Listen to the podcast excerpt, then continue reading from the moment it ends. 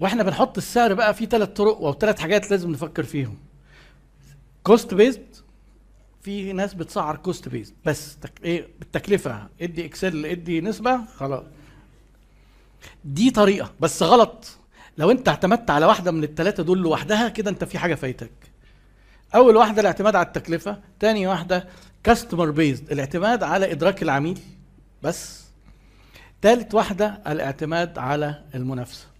التسعير الصح إنك إيه تحط الثلاثه في الاعتبار. وأحيانا بيبقى تحط واحدة أساسية أكتر وبعدين تبص على الاثنين التانيين.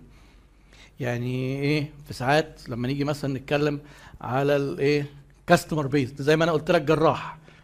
الجراحين يجي يقول لك كان في بقى إيه آه، دكتور محمد لطفي الله يمسيه بالخير. راجل إيه كان آه، كان أستاذ جراحة أعصاب في القصر العيني. فكان مرة في, كونفرنس كده في لما كنت أنا هناك قال أقول لكم نصيحة عشان لما تفتحوا عيادات يا أولاد تبقوا عارفينها. إزاي تفرقوا العيان الغني اللي معاه فلوس من العيان الفقير لو جاي من بلد فلاحين؟ كلهم بيجوا بجلاليب.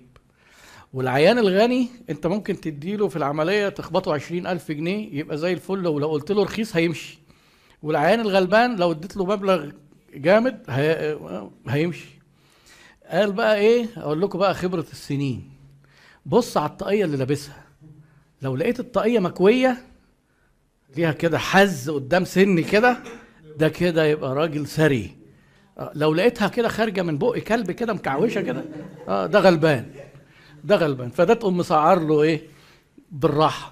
دي حاجات مش دي حاجات على فكرة خبرات حياة مش موجودة في الكتب. الدكتور كمان معاه براح جامد إن هو أنت شغال فين؟ بس بقى الفلاحين بقى تلاقي في عندهم رقم كده يقول لك أنا مزارع وهو يبقى عنده بقى أراضي بالملايين. التسعير هنا معتمد على إيه؟ على قيمة للعميل على العميل على العميل. ده يدفع كذا نسعر له.